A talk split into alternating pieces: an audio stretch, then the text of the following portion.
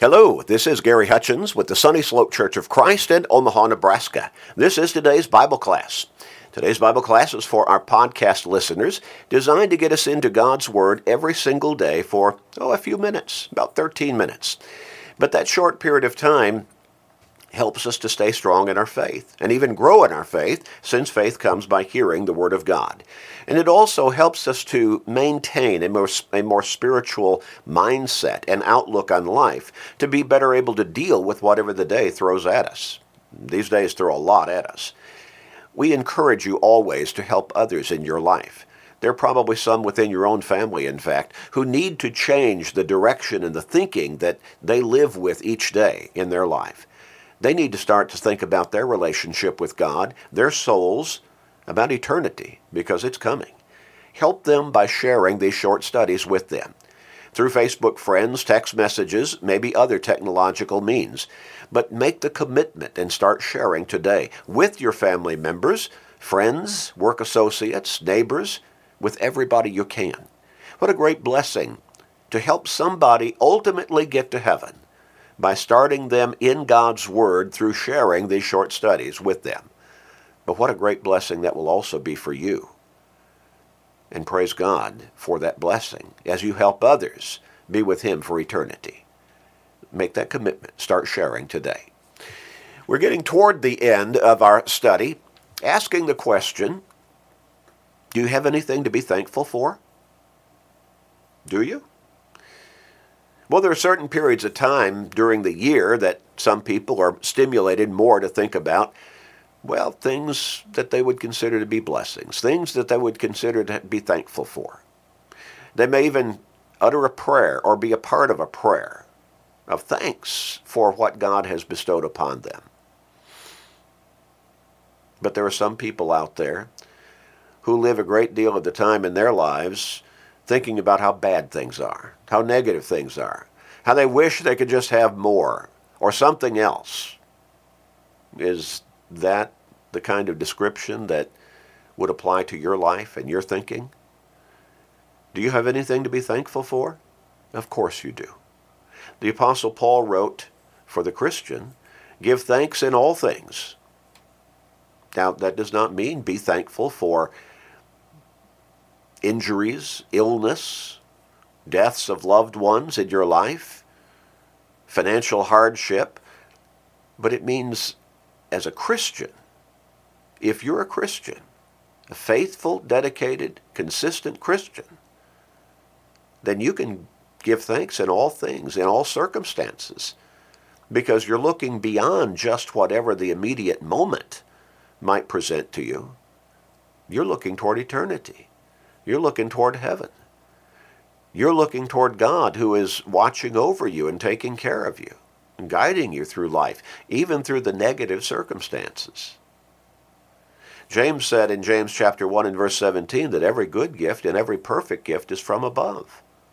Comes down from the Father of lights. Are there good things in your life? True good, truly good things? Of course there are. You have a home, right? Place to live, you have food that you can eat on a regular basis. You have clothes on your back. You probably have a job or some kind of income coming in. Those are good things. You have people who care about you, probably even love you. Those are good things. And you have love for some other people, don't you? Those are good things. We could go on and on, and these are just some of the more obvious ones, but there are a lot of good things in your life. Well, if they're truly good, then James says those are blessings from God. And so they're blessings for which you can be thankful and should be thankful. God is good. He instructs us and demonstrates to us the very concept of goodness. Without God, there is no standard for goodness. In fact, you would have a difficult time really establishing that anything would be, in and of itself, good. But because God is the creator, because God is who he is, we understand goodness. And we have goodness in our lives.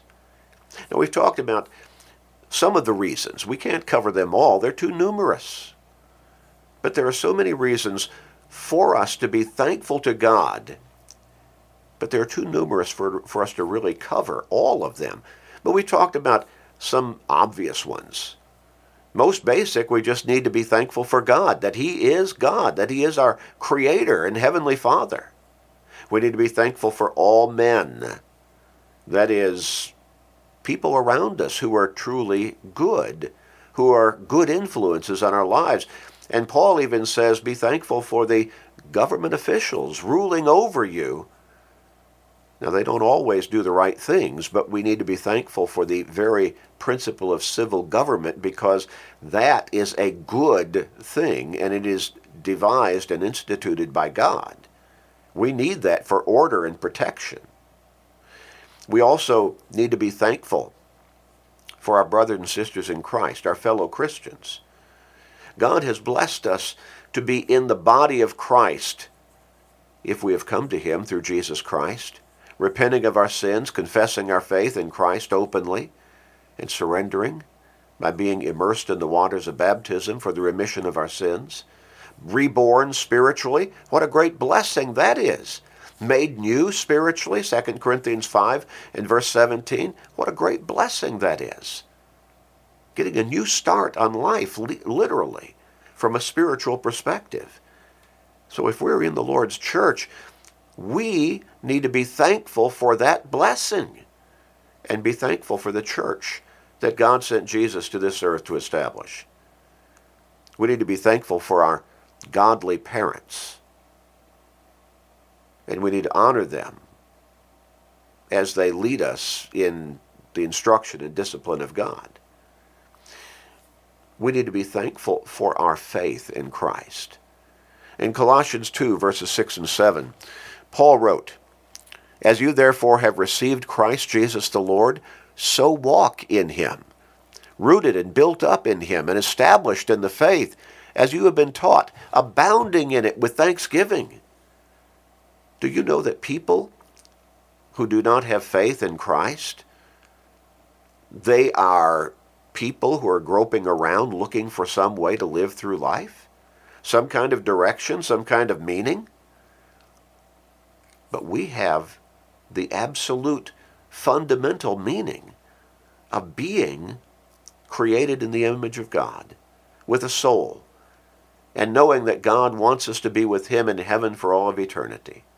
What a blessing. The blessing of the sustaining faith in Christ as our Savior. We can be thankful and we should be thankful for God promising us eternal victory, and that is salvation through Christ.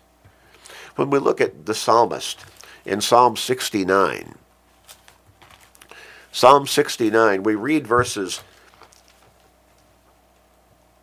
29 and 30. And here the psalmist wrote, But I am poor and sorrowful. Let your salvation, O God, set me up on high. I will praise the name of God with a song, and I will magnify him with thanksgiving. Salvation is only in Christ. John chapter 14 and verse 6. Acts chapter 4 and verse 12. And if you are in Christ, if you have been baptized into Him for the remission of your sins, and that's the only way to come into Him, according to the Scriptures, Romans 6 and verse 3, Galatians 3 and verse 27, then you have perhaps the most fundamental and most wonderful and far reaching reason to be thankful.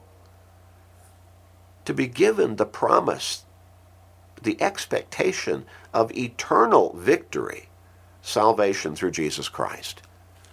In 1 Corinthians chapter 15, 1 Corinthians chapter 15, we look at verse 57.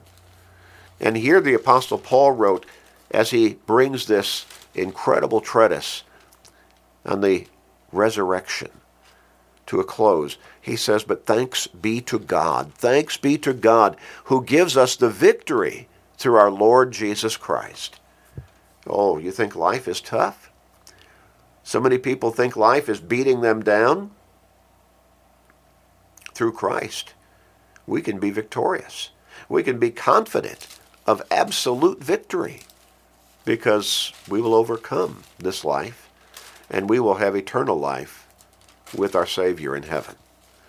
In, in 2 Corinthians chapter 2 and verse 14, again the Apostle Paul wrote, I had to I had no rest in my spirit because I did not find Titus my brother, but taking my leave of them, I departed for Macedonia.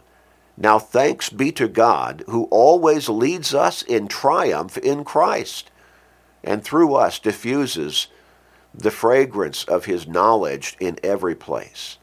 Thanks be to God, who leads us in triumph, always in Christ. And that's the confidence and the blessing of living the faithful life as a Christian in Christ.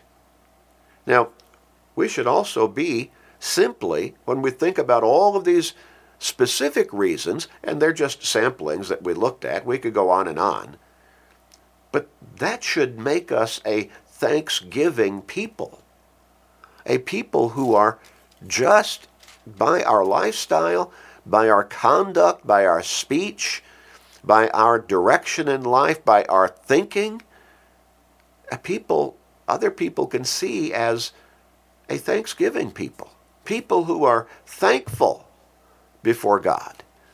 In Philippians chapter 4 and verse 6, be anxious for nothing, but in everything by prayer and supplication with thanksgiving let your requests be made known to God. Remember what Paul wrote in 1 Thessalonians 5 and verse 18? In everything give thanks. Well, here it's reiterated in a different, in some different uh, language, but it's the same basic point and instruction. We have so much for which to be thankful. And we ought to let people see that in us. They ought to see us see that in us naturally.